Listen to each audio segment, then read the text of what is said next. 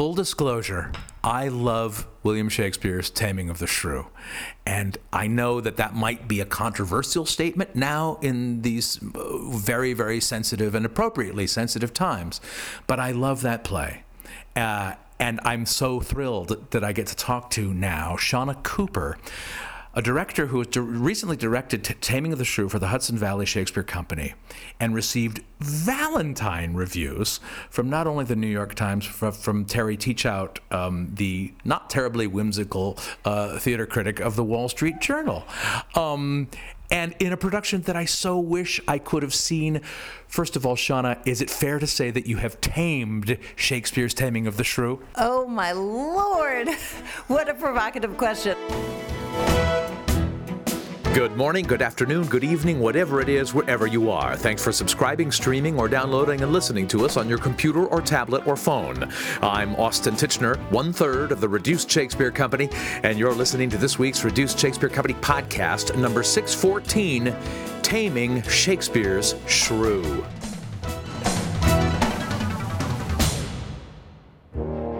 Shana Cooper is an assistant professor at Northwestern University and has directed productions all over the country, including a terrifically powerful Julius Caesar at Oregon Shakespeare Festival in 2017, which I was lucky enough to see on its opening night when I saw the glowing raves for her production of Taming of the Shrew at the Hudson Valley Shakespeare Festival this summer, I knew I wanted to talk to her about how she made this troublesome play work in what I hope is our hopefully slightly more enlightened and improving era. I don't know that I've tamed the play, but I too have a deep love for it. And I believe in it. And I think the questions it asks are bottomless and wild and woolly, so perhaps untamable.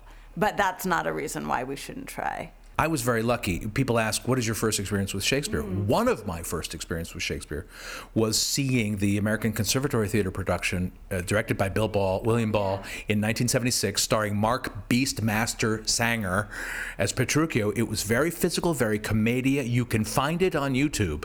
It was so funny. I saw it when I was a kid. I saw it on PBS. I saw it before I read it. Uh, I saw that it was funny. Key. It's key, yes. Yeah. How did you experience it? And I, well, I, will just say, side note on the Commedia thing, I think that is key because I feel like it's written in that style. And so it's inescapable. And I think if you try to do a production that doesn't wrestle with that and doesn't yeah. embrace the clown nature of it, the kind of satire I think that he's making. So he's doing a battle of he's writing a battle of the sexes play because those are funny, but he's also satirizing a battle of the sexes play, right? That's right. I think that's exactly right. Yeah. Completely. That yes, it's yes, he there is the punch and Judy nature of it, which is embracing in a way these like classic jokes that we as a society since his time have just loved and we eat it up but he's i i believe absolutely that he is at also satirizing that culture and that society, which obviously, given the events of the last couple of years, we're yeah. still deeply wrestling with. But the the great thing about the last couple of years is is that now we're wrestling. Right? right? I, right, totally. Yeah. Well, it's out in the open. It's out in the open. pretending it doesn't exist yes. anymore. And yeah. and that's what's interesting is like Shakespeare wrote this play that's so baldly misogynist in a way though that I believe you can't um, be that overtly aggressively misogynist and not be doing a satire. I just right. you I, I don't I mean I think the play you can you can point to a million instances in terms of who wins and who loses mm-hmm. and and who is um, tamed and who is tamed yeah. and and all of those things and and so and understand that but also I feel like you can look at his body of work and go this is not someone who was at deep in his heart and soul um, misogynist, and I think he was always wrestling with yeah. um, the truth of his times and. And so now I feel like weirdly as a culture we're finally ready for the play. Interesting. Well, and so so you directed it recently at Hudson Valley. Had you directed it before and had you thought about it before or, or, or did you get the get the gig and then go, "Jesus, what am I going to do about Taming of the Shrew?" I do have a history with this play. Like you, actually, it was one of the early plays I saw at OSF. Um, Oregon Shakespeare Festival, Oregon which we've Shakespeare talked about Festival, it before on the podcast. Yeah. and I think I was seven or eight. It was on the Oh, outdoor stage. wow. It was also quite physical. I still have visual memories Yeah. of that production. Nothing about content really, but I remember loving it, enjoying it as a young person. And then I assisted it, assisted on it at um, Cal Shakes, Oh, right sure. out of undergrad. An incredible director named Lillian Groag and it was Jonathan Moscone's first year at Cal Shakes, and she did this fantastic production, great commedia production, and um, Trini and Mari Sandoval played Kate and Petruchio. They were married, Oh, yeah. and they really embraced, along with Lillian, the love story.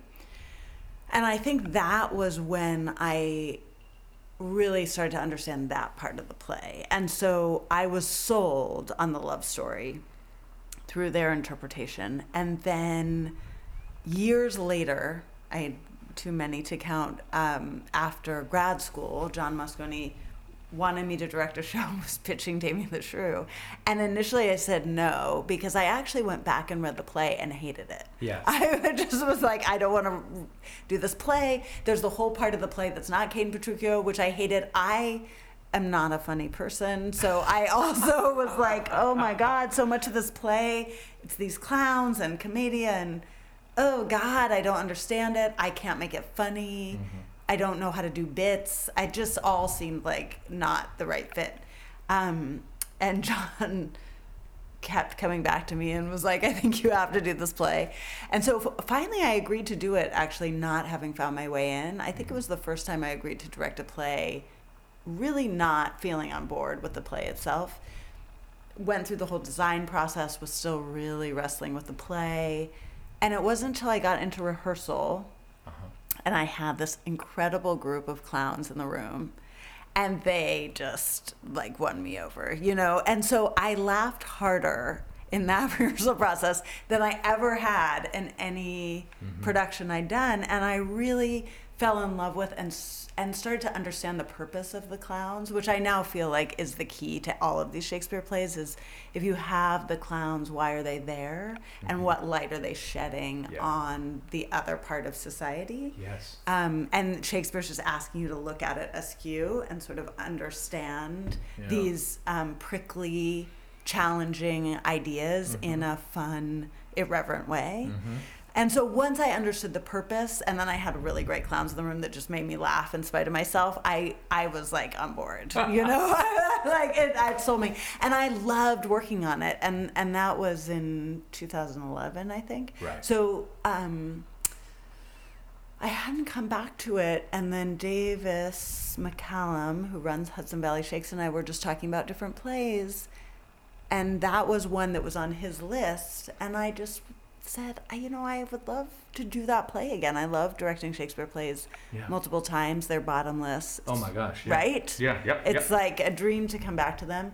And um, so we were talking about it, and then all the shit went down last year, Mm. which was 2017. It was like the Me Too movement started, all everything started coming out about Harvey Weinstein. And Davis called me, and he was like, ah.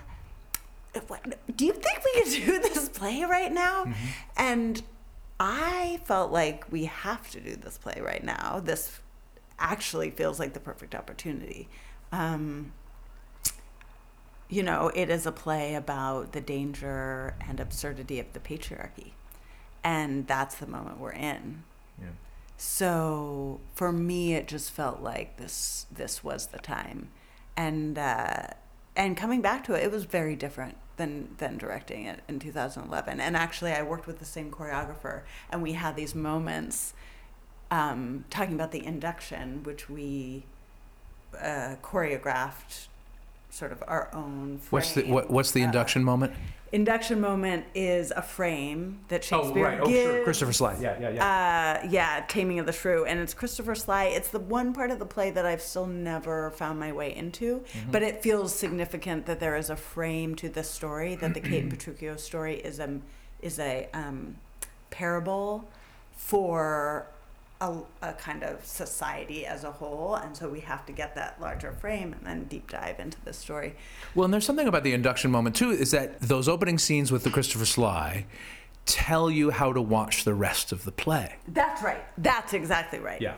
So when we started working on it this time around, though, there were so many things. The first time around, we did this kind of uh, uh, movement driven beauty pageant.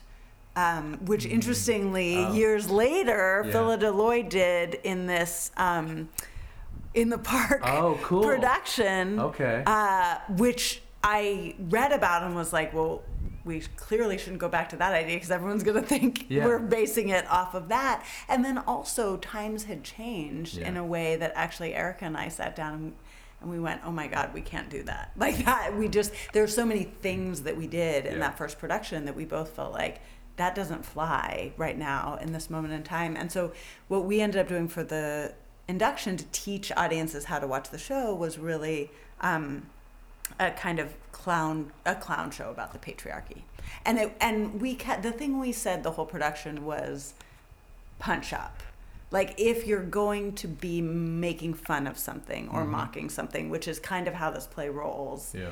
choose the high status people to make fun of and so that was our whole induction was like if you're going to take the idea of masculinity and the idea of the patriarchy and just um, play with it, mock it, you know, like that we can take it, you know, like actually the patriarchy can take it. And it and it's interesting because we did have conversations with people who saw the induction early on who were like, "Are you worried about the men in the audience who are going to have trouble with this?" And I thought, you know, they are just not the people I've been thinking about, you know? But it was fascinating to go, oh, right. Like, you're very concerned because you're going to be coming to see this play and your husband's going to be sitting next to you and you're worried about him, yeah. which I completely understand. Yeah. And n- right now is not the moment for me personally to be making work that is taking care of that individual. Yeah, I think you're. I think it's totally within your right to say. I, my considered opinion about that is, those guys. Yes. Yes.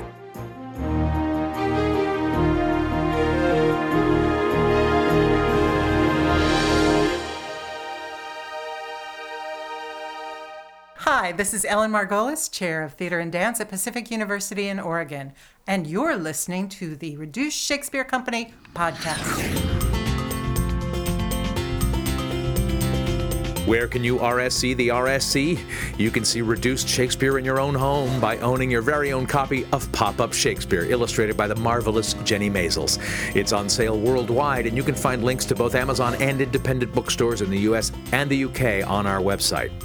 This week, our 2018 2019 tour of William Shakespeare's long lost first play abridged, The Ultimate Christmas Show abridged, and the complete works of William Shakespeare abridged revised continues at Wake Forest University Thursday night, and then continues on to 27 different cities in 18 different states, featuring 11 different actors and three different stage managers. As always, the very best way to stay up to date about all of our worldwide performance dates is to sign up for the Reduced Reader, our email newsletter. Go to reducedshakespeare.com and click on the link to subscribe and check out our touring page for specific box office, venue, and ticket information. And now back to my conversation with Shana Cooper, director of this summer's Hudson Valley Shakespeare Festival production of William Shakespeare's Taming of the Shrew. At some point, I think you said this something about how it's a it's a it's a love story. I mean, mm-hmm. I've always found yeah. that to be a. I have. Yeah. I think Petruchio and Kate are incredibly well matched. Totally. And they and they not only deserve each other, they yeah. they they they it, they they are the reward for each uh, other. Yeah. You know. Um, I think you called them in your in your program notes radical souls. Is that right? Is that? Oh, something. I, that sounds. Does that sound like you? I would say yes. But I think that's an in- yeah. interesting idea. It's a yeah. great.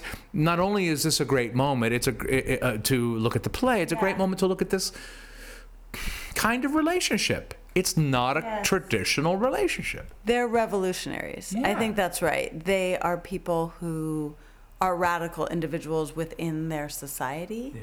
and the fact that they choose each other yes. and choose to fight the quite difficult challenging fight that is required in order to be with each other instead of choosing the status quo, Yeah. I feel like contributes to the radical nature of their relationship. And I think um, the choice that they're making that could contribute to a transformation of the status quo. That's the thing i mm, find so Right. hopeful about the play is it's a is its proposal that perhaps fighting that difficult uncomfortable fight could lead to a happier landscape. And i think i think shakespeare offers us that. I mean the end of the play kate and petruchio essentially walk off into the sunset. Like that is the end of the play as written, and everyone else who are the um, high status characters in this play and the kind of winners of the game in this society,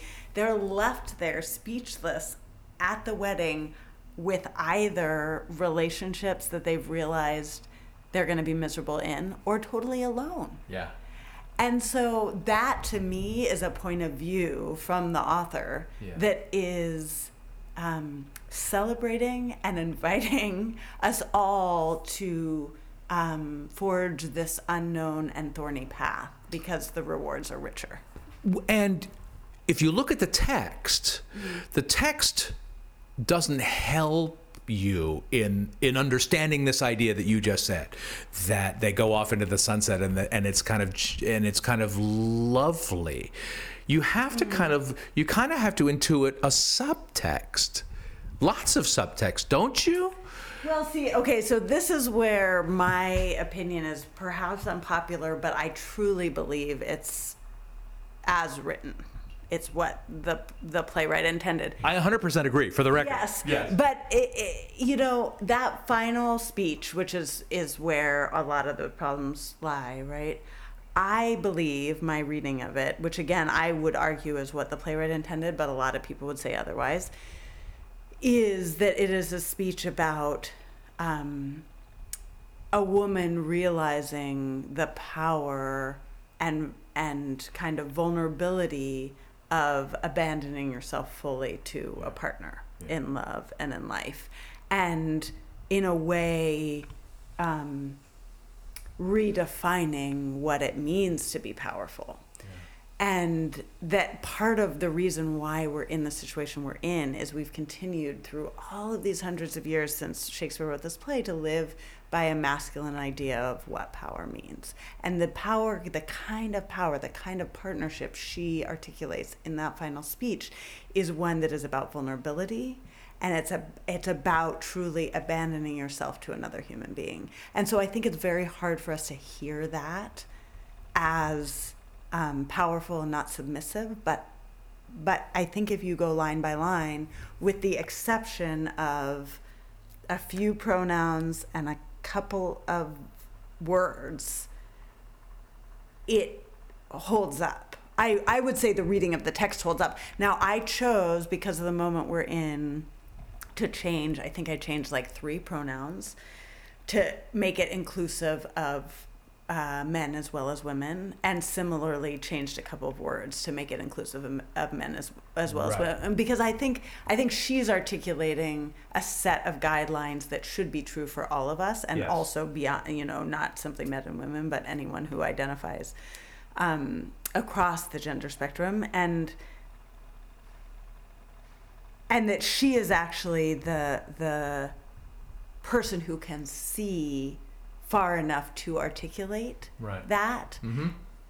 and that it it's interesting that someone like Petruchio who is so verbose the entire play is silent yeah at the end of the play and actually Kate who has a relatively difficult time articulating herself as a human being at the end of the play is so articulate and really has what feels what sounds to me based on the text like a kind of um, revelation yeah so I think the text does take us there. The tricky thing is is is how do you hear that as an as a prescription and an invitation for all people, not simply women. Right. And and I think you do have to alter, make a couple tweaks, but it's small. It's like five words Yeah. in an entire like two and a half page speech. So Listen, I'm the wrong guy you have Right? to convince, you know, But- about but changing words. means, Yeah. Like if it's only if Yeah. it's only a handful of words and the speech is that long, Yeah. are you really going to say actually you're going against something the author intended all these years, hundreds of years ago? Like probably you're on the same track if that's all it takes to bring that speech into the present. Well, absolutely. They each offer each other in a patriarchal society with very few options. Mm. Kate and Petruchio each offer mm. each other different kinds of options that they might not have otherwise, that they probably don't have otherwise. totally. So, in that sense, they are, I think you said this, they are charting a path that we uh, can all yes. follow. You know, we don't have to adhere to what everybody says we've got to adhere to. Yes, exactly. And I think that's the invitation is just do the radical thing, which is creating a new system. Yeah. That Shakespeare is very clear that the system is broken. Yeah. The status quo of Padua is made up of, while incredibly entertaining Yeah. and delightful clowns, ridiculous and um, destructive human beings, right? There's no one in the rest of the world who you look at and you go, I wish I was like Gremio, this old lecherous man. Or I wish I, you know, was like Bianca, who's sort of being who everyone needs her to be. Right. You don't look at the other characters in that play and, and, you know, idealize them or, or yearn to be them. I mean, he's very clear in his satir, sat, sat, saturation, satir, Satir- satirization? Satir- Satirizing? Thank yes. you. yeah. Yes, all of those. so, so and Petruchio, though though messy and flawed, feel like they're inspiring us to choose that messy, flawed route because what you may find on the other side is a greater gift. And I feel like sometimes the the um, oh my gosh, just like uh, where we fail is the belief, or where we fail even in our reading or understanding of this play is the judgment of Petruchio or Kate, who absolutely make mistakes over the course of the play, but they are also a product of that flawed society. And I think we're in this moment right now where suddenly we're sort of expecting ourselves to overnight have recognized and solved the issues.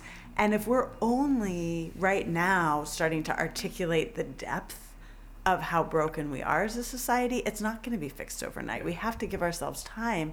We have to give ourselves room to make mistakes and still challenge ourselves to just pioneer that difficult, thorny, woolly path. That's it for this week's Reduced Shakespeare Company podcast. What do you think about Taming of the Shrew? Does this production sound like it would have worked for you?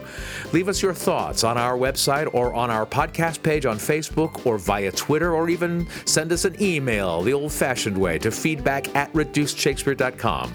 You can find the podcast page at RSC Podcast on Facebook, at Reduced Shakespeare Company on Instagram, or at Reduced on Twitter. You can also follow me on Twitter at Austin Tichenor.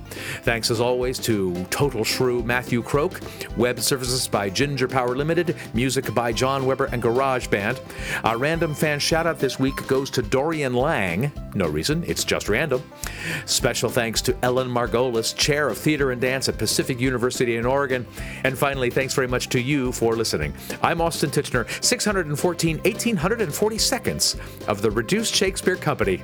And because Taming of the Shrew is so wonderful a play to talk about, Shana and I kept talking for another few minutes. So, okay. Uh, uh, yes, they make mistakes. What did you do with the the the food scene when when when when Petruchio starves her? Because we've been having a family conversation, Yes. and my 22 year old son, who is incredibly woke and is incredibly feminist, he just went, I can't get past that scene. He fucking starves her. That's Yes. bullshit. How did you handle it? Oh my God, I love your son. I want to meet him. Smart man, I will just say. That scene, though, that scene, it, I the food scene and the um, is actually the scene right after it about the jewelry and the that's the thorniest part of the play like my reading of the play and it's where in rehearsals the actors are like i'm on board and then suddenly they're like i'm not on board for right. different reasons okay kate and petruchio always in that scene yeah. are like you yeah, like yeah. i thought i thought you had charted a path through this play and now i don't believe you anymore and um however both times the outcome that has uh, been helpful, and it's text based, is the moment in which he takes the food away is after he is asking for her to say thank you. Now, the Kate, rightfully so, always makes the argument of like, he's starving me. I'm not going to say thank you. Yeah. Like, why should I say thank you? Right. Um, rightfully so. Yeah. And you understand that. And I, like the challenge in that scene because she is not given text is you ha- kind of have to create nonverbal text for her and what you understand of this not woman. subtext nonverbal text that's right to clarify because Yes, she yes. doesn't have text in Right. actually any of those sce- those scenes once they get to his house Yeah. she has very minimal text Right. so I, I and she's not a woman of a lot of words actually all the way through except for the wooing scene Mm-hmm. so there's something about her that is still until you get to the tailor scene and she finally says, "My tongue will tell the anger of my heart, or my heart concealing it will break, and rather than I sh- it shall, I will be free." Like that is the first time that she fully finds her voice in the play, and that's like three quarters of the way through the play. And that phrase you listen to and you're like, yes, please, any newspaper article, you know, in the last year and a half, it, uh, she is, Shakespeare is giving voice to, I think, something that women can really feel um, and relate to at this moment in time, but that's kind of another story. Anyway, but she's silent. Yeah. Also, not uncommon. I think the thing that we're hearing a lot of is like, the ways and reasons which women are silent in situations where you think, why would you be silent? That's also the play that he's written, which is not untrue to the world that we live in. So, you, I think, in order to understand her trajectory, you have to kind of script a nonverbal journey for her through those scenes so you understand what she's going through. And part of that is the way in which she is rejecting and fighting and frustrated by him, which is his obstacle, which is, I think, part of what he's fighting against when he asks for her to be grateful. Right. That when he's offering the food, it's not the first time he's asking to say thank you. It's like he's had the whole scene when they first get back to the house and he says, Let's give thanks. And she's like, F- You, you just dragged me through the woods. I'm not going to Yeah. give thanks. All of which is understandable and without compromise, without a kind of them finding a way to communicate, which is, I think, the thing he recognizes. Right. This relationship is never going to work, and she doesn't know how to trust someone enough to communicate in that way at that point in the play. So I think if you if you understand her walls mm-hmm. and you understand the way in which he is trying to reach through those walls and she isn't letting him, then you can understand the reason which, in those moments, he's saying I'm asking something simple, which is just say thank you. Like in this relationship, all I need you to do is say thank you, and she can't do it, and so she can't. He can't give her the food. I mean, it's food, so that's a little, still a little tricky. That's where it, get, it gets Right. challenging. I'm not saying it's perfect. Right, right, right. But Okay. but I think that's what's the what the conflict is Yeah. between them. Still never starve your partner like that. That is maybe a little dated, right? Okay, I, I, we, we should have said that right at the top of the podcast to make that clear. Do not starve your partner. I think good advice. Thank you. Yes. Thank you, Shana. yes, absolutely. Anytime, Shakespeare's time, our time, always a good word of advice. This podcast is a production of the Reduce Shakespeare Company, reducing expectations since 1981. Go to reduceshakespeare.com for performance dates, actor bios, email newsletters, and so much less. So much less. So much less. So much less.